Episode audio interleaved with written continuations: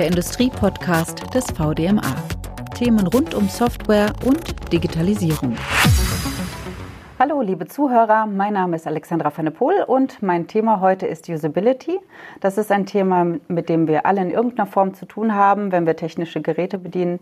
Es geht nämlich darum, ob sie eine gute und verständliche Benutzeroberfläche haben. Das ist äh, im Maschinenbau wird das immer wichtiger und warum das so ist, das möchte ich heute ähm, herausfinden. Dazu habe ich zwei Experten bei mir sitzen. Das ist Herr Clemens Lutsch von Centigrade und Herr äh, Nils Clark Bernhard von Marzio. Erstmal vielen Dank, dass Sie gekommen sind. Vielleicht können Sie als erstes vielleicht ganz kurz erklären, ähm, was Sie beruflich mit Usability zu tun haben. Ähm, Herr Nils Clark Bernhard, vielleicht können Sie gerade anfangen. Ähm, ja, ich arbeite bei der Marzio GmbH und ähm, ich bin dort Interaction Designer und äh, User Experience Designer ähm, und leite den Designbereich. Ich habe eine ganze Reihe von Designern unter mir, also 15 Stück genau zur Zeit, äh, die halt äh, ganz viel mit Interface Design zu tun haben und Usability ist da tatsächlich ein Thema, was wir täglich äh, bearbeiten. Und Herr Clemens Lutsch? Ja, meine, bei Centigrade ähm, bin ich der Head of UX Strategy. Also meine Aufgabe ist tatsächlich im äh, der Fragestellung, wie man User Experience und Usability in der Unternehmensstrategie verankert und auch tatsächlich die Fragestellung Industrie 4.0 Digitalisierung äh, adressiert, angefangen von Ideen, aber auch eben wie die Organisation sich verändern müssen. Ich sage immer in kurz, mein Hauptjob ist es, Leute kreativ zu enttäuschen mit Ideen, die so kommen und dann hoffen wir dann richtige Ideen rauszubekommen und die richtige Organisation zu finden dafür. Mhm. Ähm, kurz gesagt heißt das eigentlich, dass Ihre Aufgabe ist, dafür zu sorgen, dass Maschinen eine gute Usability haben. Ähm, erstmal zur Einführung, was ist das eigentlich überhaupt? Also wie lässt sich der Begriff am besten erklären für diejenigen, die ihn nicht kennen? Und er wird ja auch oft in Zusammenhang gebracht mit User Experience. Wo ist da genau der Unterschied? Ja, ist eigentlich ganz einfach, äh, auch wenn die Leute es immer durcheinander bringen, leider. Ähm, Usability ist ein Qualitätsmerkmal, also ein Ausmaß. Das kann man messen. Und zwar misst man da die Effizienz, die Effektivität und auch die Zufriedenheit, Zufriedenstellung, äh, also auch die emotionale Zufriedenheit einer Lösung. Ähm, und das kann man mit verschiedenen Methoden messen und vergleichbar machen. Und äh, User Experience ist für sich genommen weder gut noch schlecht, sondern immer nur das Erlebnis des Einzelnen mit dem System. Und ähm, was für ihn gut ist, kann für sie total schlecht sein. Was er gut findet, kann sie total schlecht finden. Was sie toll findet, kann er langweilig finden. Das ist ein persönliches Erlebnis. Und das ist äh, auch beeinflusst durch Markenwirkung, durch eine Erwartungshaltung, sehr stark beeinflusst. Man kann es vorstellen, wenn ich ein spezielles Auto kaufe, einer speziellen Marke, gehe ich in das Autohaus und will dann ein spezielles Markenerlebnis haben. Oder wenn ich was auspacke, will ich da eine gewisse Qualität spüren. Äh, spüren. Aber das kann man auch messbar machen und wenn ich das messbar machen möchte, vergleichbar machen möchte, kann ich eben die Maßkriterien aus Usability nehmen, um aus der Nutzersicht die User Experience zu messen. Also Usability ist ein Qualitätsausmaß, und User Experience ist erstmal nur ein Erlebnis. Deswegen können wir als Gestalter zwar für eine gute Usability sorgen, weil wir den auch messen können, aber wir können nur für eine User Experience designen. Wir können sie nicht selbst designen, weil da brauchen wir den Nutzer dazu. Und deswegen muss man dann für UX designen und äh, ist ein besserer Begriff, wo man da mehr rein interpretieren kann. Aber früher oder später müssen wir eben auch uns stellen, der Wahrheit stellen, wie gut ist das System tatsächlich objektiv gemessen, weil man eben auch gerade im betrieblichen Umfeld ja auch äh, Ziele erreichen müssen, die äh, Effizienz und Effektivität auch wirklich äh, brauchen. Mhm. Haben Sie dazu noch was zuzufügen? Ich würde sagen, dass das die Usability einfach ein, ein Grundbaustein der, der, gesamten User Experience ist. Also eigentlich so das, das Minimalmaß, was man an ähm, ja, an, an Qualität in, in so ein System, in so ein interaktives System reinbringen sollte. Da, da kann man sich so ein bisschen entlanghangeln. Wenn man das, diesen Grundstein nicht gelegt hat, dann ähm, ja, braucht man seine Software eigentlich, gelinde gesagt, nicht an den Markt zu bringen ähm, dann kann eine User Experience, eine gute User Experience so auch gar nicht entstehen. Mhm. Sie haben gesagt, Herr Lutsch, ähm, dass Usability messbar ist. Wie kann man denn so etwas messen? Wie soll das genau funktionieren? Also ich hätte jetzt gedacht, das ist auch genauso individuell. Ja, da gibt es verschiedenste Möglichkeiten. Einmal kann man zum Beispiel erstmal das Thema erstmal kurz erklären, was eigentlich die Maßkriterien sind. Zum Beispiel Effektivität heißt ja, wie vollständig und ähm, ist das Ziel überhaupt erreicht? Also habe ich das erreicht, produziert, was ich produzieren möchte? Dann wie effizient ist das? Also sprich, wie viel Aufwand, wie viele Ressourcen muss ich ausgeben, damit ich dieses effektive Ziel erreichen kann? Das ist dann eine Sache, zum Beispiel, man sagt, Zeit äh, während der Bearbeitung, welche Interaktionen, habe ich mehr oder weniger Interaktionen. Ähm, das kann man auch aufzeichnen zum Beispiel äh, oder eben auch befragen.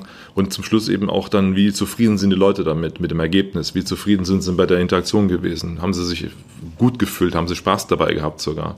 Und das ist ja das Hauptproblem, auch in der Literatur leider und auch gerade im Umfeld, äh, auch, in, auch äh, gerade auch im Kontext hier Maschinen- und Anlagenbau, dass viele ähm, die Artikel lesen zum Thema Usability, denken, oh, Usability geht ja nur um Effizienz und um Klickraten und schneller sein.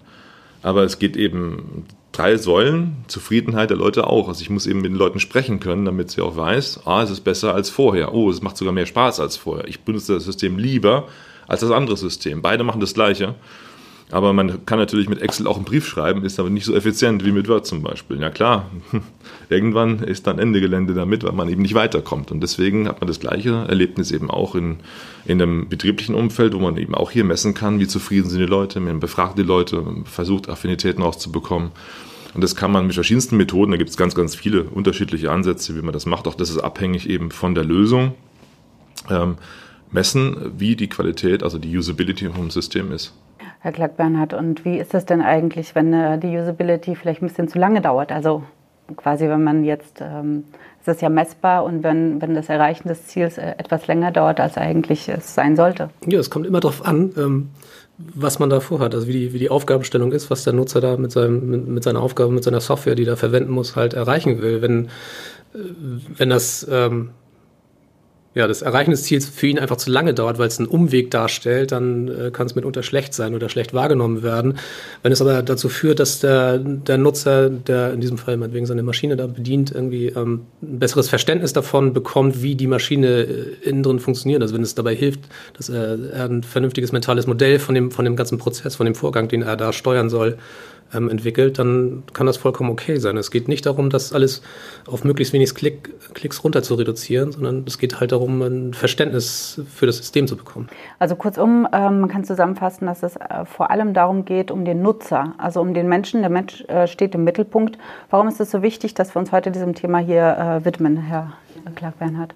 Ja, im Grunde genommen ähm, werden Maschinen produziert für Menschen, weil die damit irgendwas produzieren sollen. Und ähm, der, der, Nutzer, der User, der, der, ist halt derjenige, der letztendlich sich gar nicht aussuchen kann, ob er diese Maschine benutzen will oder nicht benutzen will. Er kriegt die normalerweise dahingestellt, das ist dann das Teil, mit dem er produzieren muss.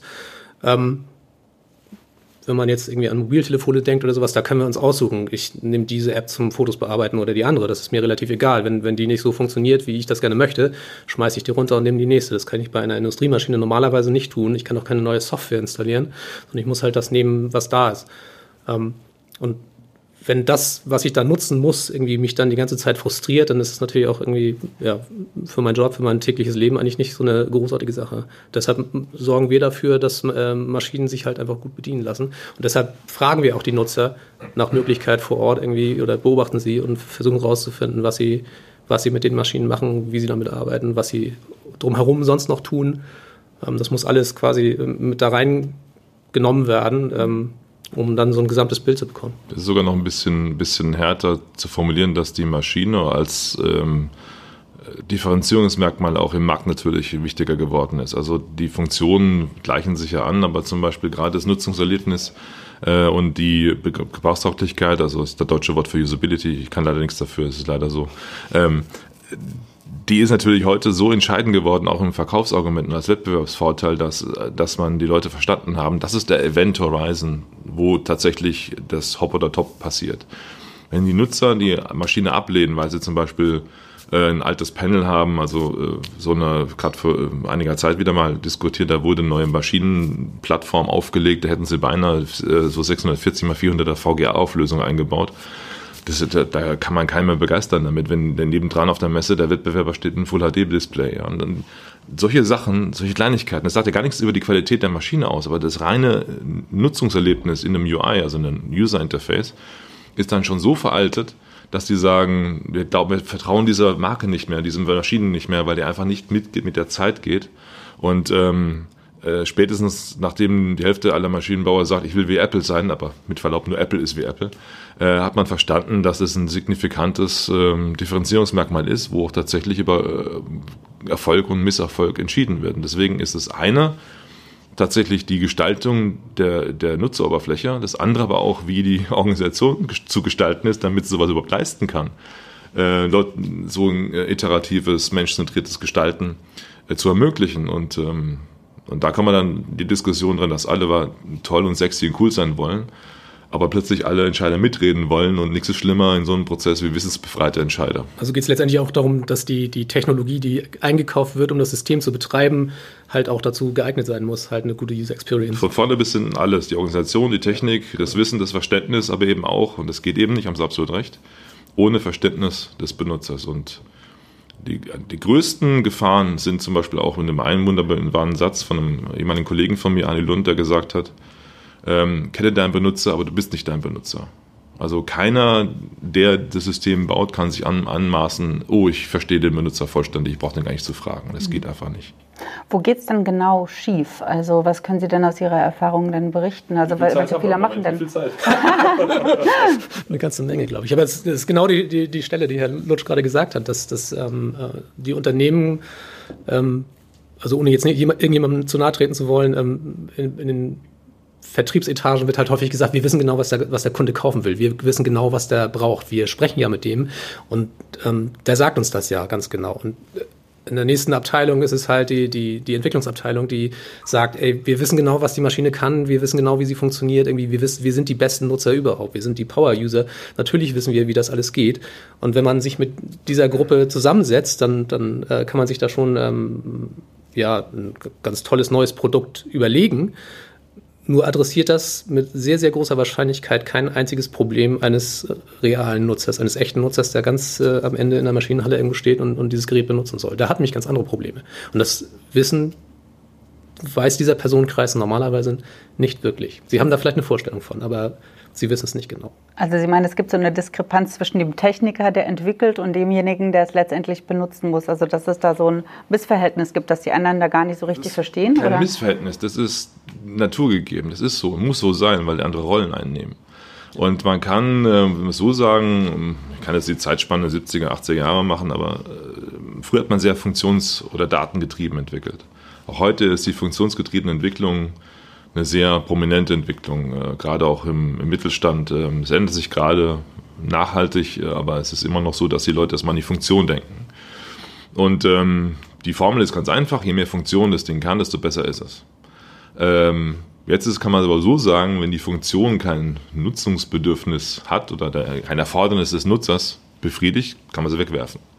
Also wenn der User das nicht wirklich braucht, ist es nur Ballast. Ja? Also ich muss tatsächlich schauen, dass man heute Systeme eher simplifiziert und nutzungsorientiert macht, also tatsächlich dem Nutzer den Mittelpunkt stellt, also menschenzentrierte Gestaltung, Human-Centered Design auf Englisch. Heißt das intuitiv? Intuitiv ist die Umsetzung, die Designlösung, aber sind nur, wir sind nicht auf der Lösungsseite, wie das aussieht, sondern erstmal nur auf Bedarfsseite. Mhm.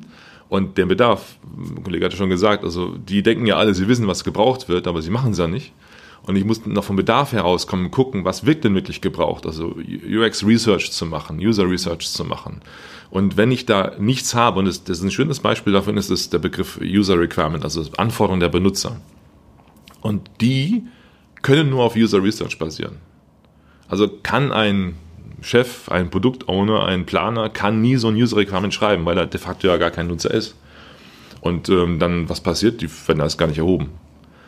Weil es könnte ja doof sein. Es könnte ja sein, dass die User Requirements meinen Anforderungen der Organisation entgegenlaufen. Aber das ist ja das Spannungsfeld, was die Leute weiterbringt. Und die großen Firmen, die sehr erfolgreiche Produkte machen, die setzen sehr, sehr stark auf das Thema User Requirements und User Needs, also Bedarfsanalysen, was gebraucht wird. Und dann haben wir ganz andere Entscheidungswege. Da geht es nicht mehr darum, dass die Leute diskutieren und schreien, äh, der Button muss rund sein oder, oder grün, der andere sagt, nee, der muss größer sein. Da fragen wir erstmal nach, brauchen wir überhaupt da einen Button?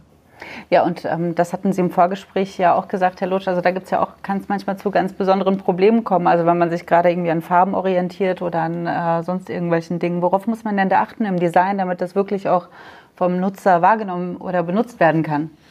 Also das Beispiel, was, man, was ich erlebt hatte, war tatsächlich in der Maschinenhalle, wo der Bediener, äh, wo ich den Bediener darauf hingewiesen hatte, auf diesen einen grünen Pfeil. Und er meinte, welcher grüne Pfeil?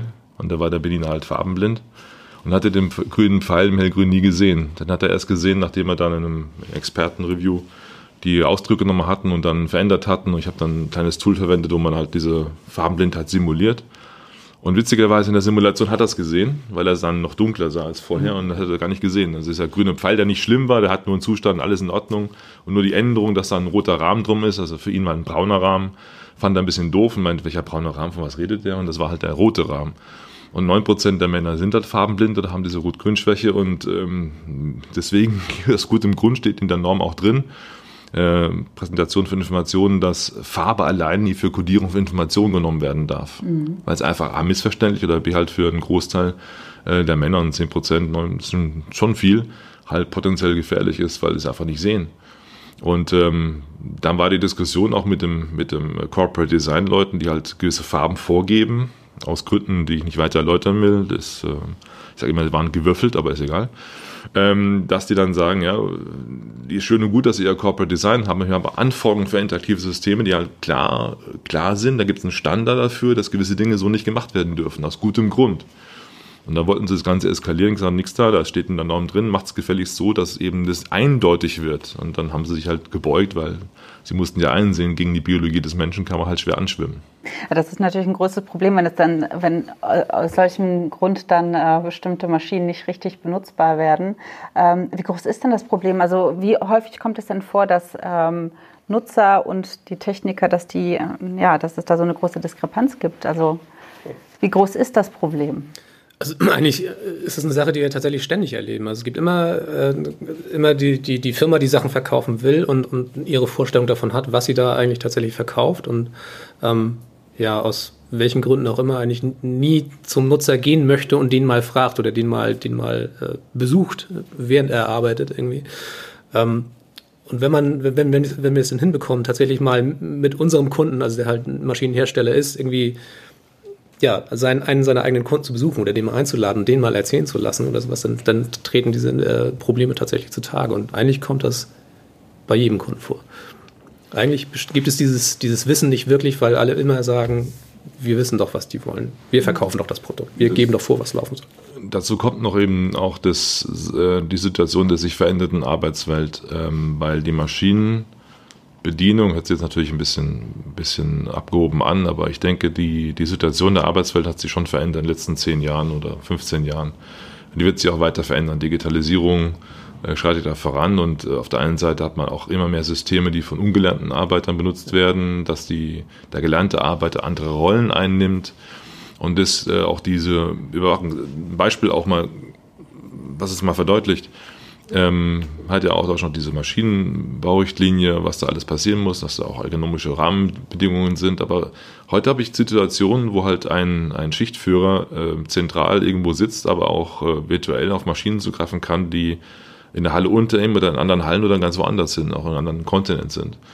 Und ja, halt ganz andere Leistungen zu erbringen. Also dieses, dieses Arbeitsverständnis ist ein anderes, auch dieses Rollenverständnis. Das heißt, ich muss heute mit Leuten anders in die Diskussion gehen und recherchieren, etwas zu, wie etwas zu tun ist, wie vielleicht vor 10, 15 Jahren, wo ich einfach in die Fabrik gegangen bin, beobachtet habe. Heute habe ich ganz andere Rollenverständnisse. Mhm.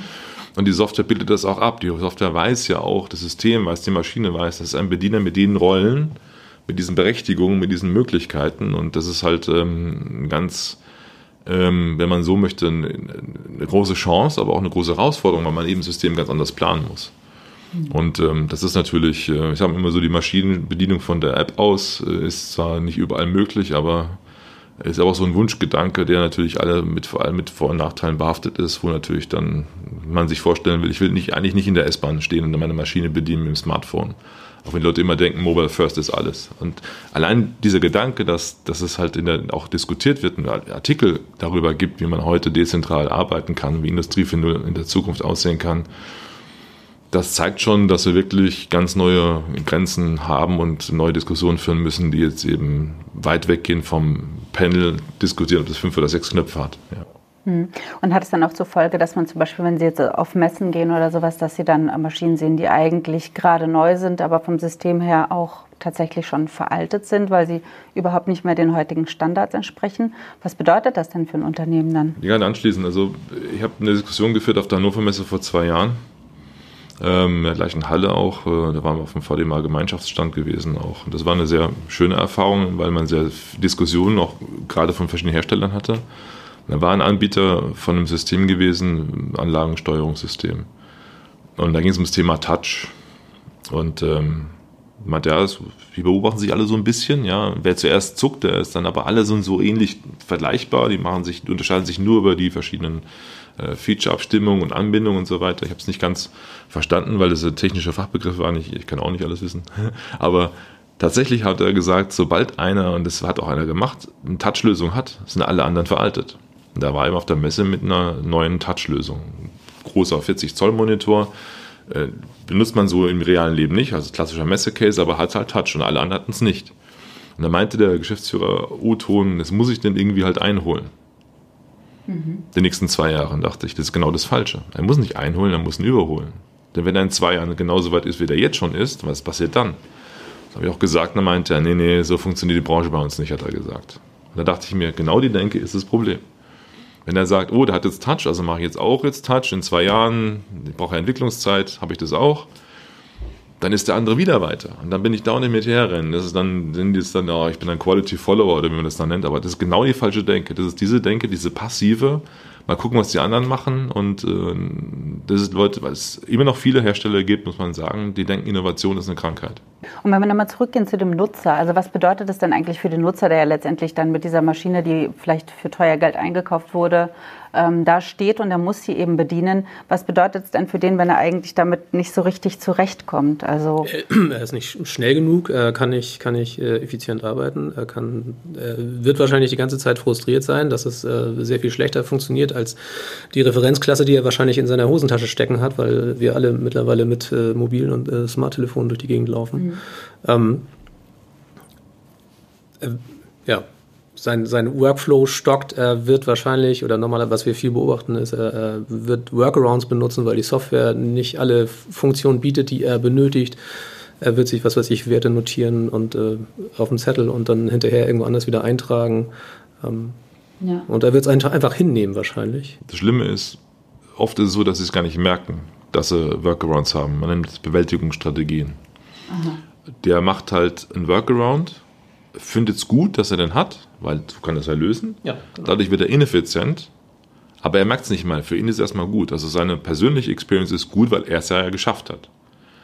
Objektiv gesehen ist er aber zu langsam, ineffizient und auch natürlich ist er auch gestresst. Also der höhere Aufwand wird bezahlt durch höhere Arbeitslast im Menschen. Dass er auch hier, wissen wir inzwischen ja auch, dass, äh, dass das durchaus zu Fehlzeiten und äh, zur Erkrankung beitragen kann. Das ist nichts Neues, wissen wir schon länger aus der Arbeitsmedizin dass äh, schlechte Nutzung in der Software tatsächlich zu Stressfaktoren und Stresssymptomen führt und eben auch tatsächlich in dem Bewusstsein, sobald es bewusst ist, Leute auch sagen, ich gehe lieber zu der Firma, weil jetzt sind die Maschinen besser. Oder die äh, Infrastruktur ist besser. Und ähm, die Falle ist tatsächlich, wie der Kollege schon sagt, die Leute denken erstmal, es ist gut, weil sie es ja geschafft haben. Mhm. Sie haben das System ausgetrickst. Und ähm, sie investieren also, das, der Anbieter will ja, dass die Leute rein investieren, aber investieren das Falsche. Und dadurch kommen dann Effekte zustande, dass die dann irgendwo stehen und sagen, boah, wie geil ist das denn, wenn es plötzlich, äh, äh, also hast schon mal gesehen, die Leute da auf den Messen stehen, auf dem großen Bildschirm erstmal rumtapsen, weil alle denken, man kann Touch, aber das Ding ist nicht dafür gebracht, ja, aus Gründen, die auch wieder sinnig sind, aber und das ist natürlich schon eine Fehlbenutzung. Ja, man geht da hin und das Erste, was der, was der macht, ist, toucht erstmal da drauf und will das rumziehen. Das geht aber nicht. Und warum ist das schon so? Weil die Leute davon ausgehen, großer Bildschirm, Erwartungskonformität, ich kann da drauf fassen. Mhm. Dass das in dem Fall halt vielleicht für Reinraumsysteme gar nicht gedacht ist, weil die nirgendwo drauf fassen dürfen, das ist für den Benutzer gar nicht wichtig. Und das ist eine ganz andere Arbeit, die wir da machen müssen. Und es geht eben weit über das Gestalterische hinaus, sondern es geht tatsächlich um, um, um, um Paradigmenwechsel da auch. Aber das heißt, für den Unternehmer ist das ja eigentlich ein reines Verlustgeschäft, weil A hat er eine Maschine für teuer Geld gekauft, B hat er unzufriedene und uneffiziente ähm, Arbeitnehmer bei sich sitzen. Also das ist ja dann auch ein Wettbewerbsnachteil, richtig? Wenn es so gesehen würde, ja, aber es wird so nicht gesehen, leider. Woran, woran liegt es? gibt genügend Firmen, die ähm, Maschinen nur in Kleinserien herstellen oder die halt auf Zuruf halt eine neue Maschine bauen und entwickeln, die dem Kunden maßgeschneidert wird. Und ähm, die sind häufig der Meinung, dass sie sich das nicht leisten können, ähm, sich eine, eine, eigene Softwareoberfläche entwickeln zu lassen oder die einfach das benutzen, was da ist, halt das, was vom, vom SPS-Hersteller oder sowas mitgeliefert wurde, ähm, um, um die Maschine quasi zu steuern. Und dann kommt da halt einfach ein, Bild hinter, das wird dann so ein bisschen interaktiv gemacht und dann hat man ja auch schon mal Touch, das ist ja schon ganz toll. Herr Lutsch, Sie hatten ja im Vorgespräch ähm, einmal Medizin angesprochen und zum anderen eben auch äh, über Maschine gekühlt werden müssen. Vielleicht können Sie diese Beispiele nochmal anbringen.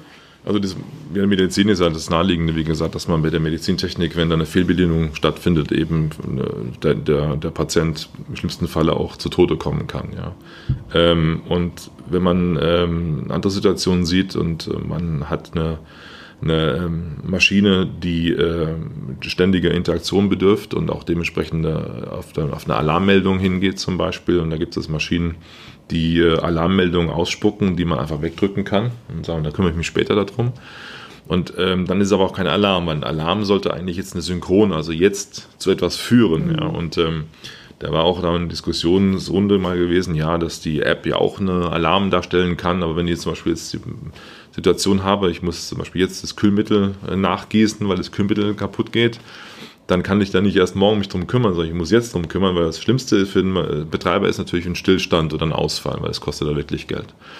Und äh, da ist auch dann wirklich wichtig, dass der Nutzer genau weiß, was zu tun ist und immer handlungsleitend äh, informiert wird und nicht erst was wegdrücken kann, weil es ja immer früher so war, hat man einfach weggeklickt.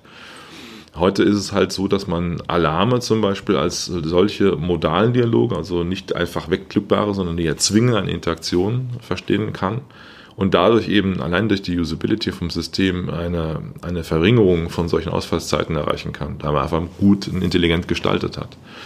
Und ähm, das heißt, ich habe nicht nur den Menschen, der potenziell gefährdet wird mit Medizintechnik, sondern ich kann ja die Maschine auch wie ein System betrachten, was ja auch geschädigt werden kann durch schlechte Usability oder durch schlechte Interaktions- oder Informationsgestaltung. Und allein das Verständnis von synchron, also jetzt gleich oder asynchron Handeln, ich kriege eine Meldung, wo ich mich morgen drum kümmern kann, ist so ein Grundverständnis, wenn die Leute mal verstanden haben, dass es grundlegend für eine Gestaltung vom System ist, den Menschen ernst zu nehmen, dass er jetzt was tun muss und nicht nur was wegklicken, bloß weil es gerade mal stört. Oder nur mein Rot in der kleinen Ecke ein kleines Fähnchen zeige. Das kann eben auch dazu führen, dass Ausfallzeiten verringert werden oder vermieden werden können. Und dann sind wir noch gar nicht bei der Diskussion, wie man Menschen heute mit dem Thema der Predictive Maintenance oder Industrie 4.0 zusammenbringt, wie diese Datenmengen mhm. zu handeln sind, die auch wiederum Meldungen erzeugen und nichts so schlimmer wie ein System, was dafür da ist, eine Meldung zu zeigen. Was muss man denn machen, damit solche Probleme eben nicht vorkommen? Also wie stellt man denn eine gute Usability her? Gibt es da irgendwelche ja, Tipps und Kniffe, die man den Leuten hier mitgeben kann? Ähm, Herr Clark-Bernhard vielleicht. Den, genau, den, den, den, universellen Zauberspruch. Nee, also ähm, es, es, gibt kein Universalrezept. Also es, das universellste Rezept, was wir geben können, ist, glaube ich, tatsächlich, dass wir geh, geh, zum Nutzer, guck ihn dir an, frag ihn, was er wirklich braucht und schau dir an, wie er arbeitet. Ähm, das sind die meisten ähm, ja, Informationen oder die besten Informationen, die man tatsächlich haben kann an der Stelle. Wie genau machen Sie denn so etwas? Wie genau sieht dieser Vorgang aus? Was kann ich mir darunter vorstellen? Also fragt den Nutzer. Aber was heißt das denn? Ich meine, das ist ja ein ganzes Designkonzept, was da entworfen werden muss. Nee, in diesem Fall, da, da, muss erstmal kein Konzept entworfen werden. Da geht tatsächlich, äh, geht äh, ein oder zwei, äh, gehen bei uns jetzt Designer, gehen dann tatsächlich zum Kunden, also zu einem Endnutzer, der die Maschine bedient das, und äh, schauen sich halt an, wie er in seiner täglichen Arbeit bei seinem ganz normalen Arbeitsvorgang äh, zu Werke geht. Und ähm, dann gibt es verschiedene Methoden, ähm, dass man ihn einfach mal laut denken lässt und er dann einfach erzählt, was er da tut. Und dann sagt er etwas und macht etwas und ähm, wir stehen halt im Außen und gucken uns das an und ähm, können halt daraus Informationen gewinnen, einfach äh, wo er tatsächlich sagt, dass er etwas tut oder glaubt, dass er etwas tut, aber etwas anderes macht dabei. Ähm, das äh, sind halt unsere Anhaltspunkte dann, um dort äh, ja, neue Interaktionsformen oder, oder abgewandelte Interaktionsformen rauszufinden. Die Frage ist ja immer auch, ob der Nutzer tatsächlich weiß, was er braucht, ob es dem so bewusst ist, weil der setzt sich damit doch gar nicht so sehr auseinander. Deshalb ist es ja notwendig, dass es halt eine, eine außenstehende Person gibt und die, die das äh, beobachtet. Er weiß tatsächlich häufig nicht, dass er etwas braucht. Die Idee hat er vielleicht, wenn man ihn direkt danach fragt, irgendwie, ob das alles so gut funktioniert, wie er das da benutzt. Und die meist, meistens ist die Antwort dann, ja klar, ist doch alles super. Ich kann das System ja bedienen, ich beherrsche das System. Aber wenn man dann nochmal direkt nachhakt und fragt, ob, ob das denn auch hilfreich ist oder wäre es denn vielleicht nicht äh, sinnvoller, wenn sie so oder so vorgehen würden in ihrer Arbeit, dann kommt man meistens ähm, doch zu einem Verbesser oder einer, einer, Verbesserungsmöglichkeit in dem Produkt tatsächlich. Aber so Tricks, ähm, die immer funktionieren, das gibt es nicht. Also wenn man jetzt zum Beispiel von Webseiten ausgeht, dann... Tricks Sag mal du. Nielsens Heuristiken, ähm, das sind ja, äh, wie viel waren es? Zehn Stück? Also Fragestellungen einfach, ja, die man anwenden kann. Ich, das, ich, bin da, ich, bin da, ich, ich bin da, ich bin da auch nicht äh, großartig überzeugt von. Die sind irgendwann mittlerweile, glaube ich, für Webseiten entwickelt worden. Ja. Aber wenn man, wenn man die nimmt, das, das wäre zumindest etwas. Also wenn man, wenn man sich diese Fragestellung anguckt ähm, dann, und sich daran so ein bisschen längs hangelt, dann hat man zumindest einen, einen ganz, ganz kleinen Teil schon mal, schon mal erreicht. Aber das ist halt auch nicht alles. Man, man braucht halt eigentlich tatsächlich jemanden, der von außen dazu. Aber was ist das? Worüber reden wir da? Ähm, das, äh, die Nielsen Norman Group, die hat mal äh, vor, ich glaube, 1998 oder sowas, hat sie halt so, so zehn Fragestellungen entwickelt, die man sich stellen kann, um zu gucken, ob, ob die Usability eines Systems halt äh, einigermaßen äh, gegeben ist. Also äh, ist der Systemzustand ständig erkennbar? Äh, Gibt es eine Hilfestellung? Ähm, ist, ist die Navigation verständlich? Das ist eine ganze Reihe von Fragestellungen. Das sind wirklich so die, die rudimentären Basics, die man da haben kann. Die aber eine Krücke sind. Die eine Krücke sind. Ja. Also meinen Sie, ähm, jedes Unternehmen sollte sich einen externen Usability-Berater ins Haus holen oder wie sollte man das denn, diese Lösung denn angehen? Nicht, dass ich schreibe nicht vor, wie die das machen müssen. Äh, es gibt Leute, die sagen, für uns ist es essentiell wichtig, die bauen es nach und nach diese Kompetenz selber auf. Ja. Es gibt natürlich auch Firmen, die arbeiten mit externen zusammen. Es gibt Firmen, die mischen das auch, dass sie praktisch die Strategiethemen halt bei sich halten und die, die Leistungen, die halt variieren, sich einkaufen ist ganz unterschiedlich, aber sie müssen es halt richtig machen, im Sinne von, dass die Entscheidungswege, dass, dass das Mandat eindeutig ist und dass das Grundverständnis von Human-Centered Design, von diesen Schritten, die in einem Prozessrahmen auch normiert sind, was passieren sollte, wer mit wem also arbeiten sollte, dass die verstanden werden und dass man das ernst nimmt, nicht nur sagt, ich mache es alibimäßig, weil momentan macht man es ja, weil es cool ist. Ja. Herr Clark-Bernhard, haben Sie denn das Gefühl, dass es den Unternehmen auch bewusst ist, dass äh, Usability wirklich ein wichtiges Thema ist? Also was, was hören Sie denn da? Was ist Ihre Erfahrung? Ich glaube, so richtig bewusst ist es nicht. Also es ist äh, witzigerweise nach, keine Ahnung, zehn Jahren jetzt endlich mal äh, auch ein Thema, was ähm, hip wird, was interessant wird, ähm, was öfter mal angesprochen wird. Ähm, ich glaube, ein Bewusstsein ist tatsächlich nicht wirklich da. Also es gibt öfter mal äh, Unternehmen, die dann sagen, ja, wir haben auch so einen, so einen, so einen äh, Usability-Experten, der macht das dann halt, also der, der entwickelt und der macht dann die Usability nebenbei. Ähm, aber wenn er entwickelt, dann wird er halt hauptsächlich entwickeln. Ähm, und äh, kaum diese Rolle des, der Person übernehmen, die halt ähm, darauf achtet, dass die Usability der Software komplett konsistent bleibt. Das muss ja über das gesamte System, über den gesamten Prozess irgendwie durchgezogen werden. Also es muss da noch mehr getan werden. Was macht denn der VDMA dazu, Herr Lutsch? Wir haben ja, wir haben ja das äh, auch diskutiert im Rahmen, ähm, auch gerade jetzt auch im Rahmen der letzten Messen und Veranstaltungen oder auch im äh, bei dem Themen wie zum Beispiel, wo der VDM auch aktiv ist mit dem Industrial Usability Day, äh, wo auch dann schon über Jahre hinweg das, diese Sensibilisierung auch stattfindet. Aber eben auch ähm, in, der, in dem Netzwerk zusammenarbeiten, dass man eben auch Dienstleister äh, im VDMA hat, die eben auch hier helfen können, dass man einen Erfahrungsaustausch hat und auch wie die Plattform hat, äh, ob das Robotik ist, Automation ist, aber eben auch äh, allein dieser Dienstleisterverzeichnis, wo man eben weiß, das sind Leute, die sich damit beschäftigen und nicht irgendwelche Leute, die behaupten, so was zu tun, dass man eben auch hier dieses Netzwerk hat und der VDM auch hier früh aktiv geworden ist und sich auch gut positioniert hat. Und man hat ja auch gesehen, dass dieser gerade Bereich Software im VDMA riesig gewachsen ist, enormen Zuspruch hatten, die Leute auch tatsächlich zum VDMA äh, gehen, sich auch mal zurückversichern und auch das Thema diskutieren. Und ähm, das hat ein bisschen damit zu tun, das ist auch was, was du gerade gesagt hast, ähm, dass, dass dieser Trigger noch von außen oft kommt, dass die Firmen selbst vielleicht noch nicht so weit sind, aber, aber auch wissen, die Politik, die Verbände sagen, das ist wichtig, das ist ein Differenzierungsmerkmal und zum Beispiel auch den, die Leute selbst sagen, die Kunden sagen, ich habe damit Probleme.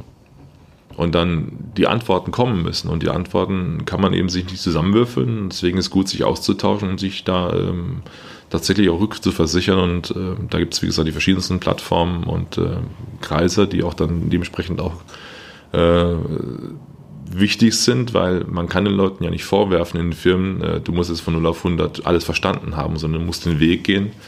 Und da gibt es halt hier dieses, über das Netzwerk halt wunderbare Möglichkeiten, sich auszutauschen. Das Thema wird ja auch immer wichtiger werden in Zukunft. Ähm, was glauben Sie denn, was passiert dann mit einem Unternehmen Ihrer Meinung nach, äh, wenn es sich diesem Thema nicht widmet, wenn es Usability nicht so ernst nimmt, wie es sie nehmen sollte. Herr Clark-Bernhard, haben Sie dazu was zu sagen? Ich denke einfach, dass die Produkte von diesen Herstellern nicht mehr gekauft werden zukünftig, weil ähm, viele andere Hersteller sich darum kümmern, egal ob sie jetzt groß oder klein sind. Die, jeder, der das bemerkt für sein Unternehmen, dass das ein ein wichtiges äh, Alleinstellungsmerkmal ist oder etwas, womit man sich von, von seiner Konkurrenz irgendwie abheben kann, ähm, der ist tatsächlich äh, meine, meiner Meinung nach ein Vorteil an der Stelle. Mhm. Also man wird man, abgehängt. Man muss sich drum kümmern, ansonsten wird man abgehängt. Das ist auch nichts, was man irgendwie weit in die Zukunft schieben kann. Ach ja, das machen wir dann mal später. Oder zum Schluss noch, das ist ja auch eine Sache, die sehr, sehr gerne an uns herangetragen wird. Und jetzt macht es doch nochmal schön, die Software ist fertig irgendwie und das ist halt der Punkt, wo wir tatsächlich nichts mehr tun können. Ähm, ja, man muss da einfach ran das Thema und sich drum kümmern. Mhm. Und einfach mal, ähm, ja, den VDMA ansprechen, sich mal irgendwie äh, Informationen reinholen. Das ist ja eine Sache, die jetzt irgendwie nicht so wahnsinnig aufwendig ist. Also man kann sich ja einfach schon mal drüber unterhalten. Einfach mal akzeptieren, dass es eventuell so sein könnte. Mhm. Wäre ja eine Möglichkeit. Herr Lutsch? Im Kontext Usability, User Experience zusammen mit Innovationen, mit neuen Strategien. Das darf man nie alleine sehen, weil nur, nur gute Usability hilft ja auch nicht weiter. Aber äh, wie gesagt, der Punkt ist der, dass, dass äh, die Vergleichbarkeit so hoch geworden ist. Diese Vergleichbarkeit, man kann ja den Wettbewerb mit einem Klick kennenlernen heutzutage im Internet. Und das heißt, diesen Wettbewerb der Vergleichbarkeit, den muss man auch gewinnen wollen.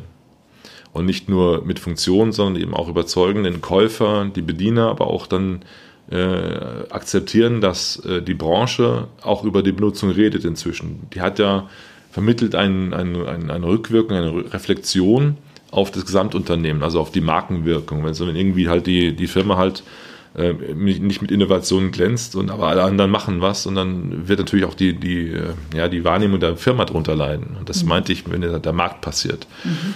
Und äh, man muss eine Antwort darauf haben und die Antwort soll eben systemisch ganzheitlich sein, nicht nur sagen, oh, ich habe ein neues Design, ein neues Corporate Design reingeschraubt, sondern es muss halt verständlich sein, dass man versteht, diese Firma versteht, den Weg zu gehen, aus diesem, mit diesem neuen Paradigmen der neuen Arbeit umzugehen. Mhm, das ist ein schönes Schlusswort. Vielen Dank, Herr Clemens Lutsch von Centigrade. Vielen Dank, Herr Nils Clark Bernhard von Marzio. Das war der Industriepodcast des VDMA zum Thema Usability. Vielen Dank fürs Zuhören und bis zum nächsten Mal.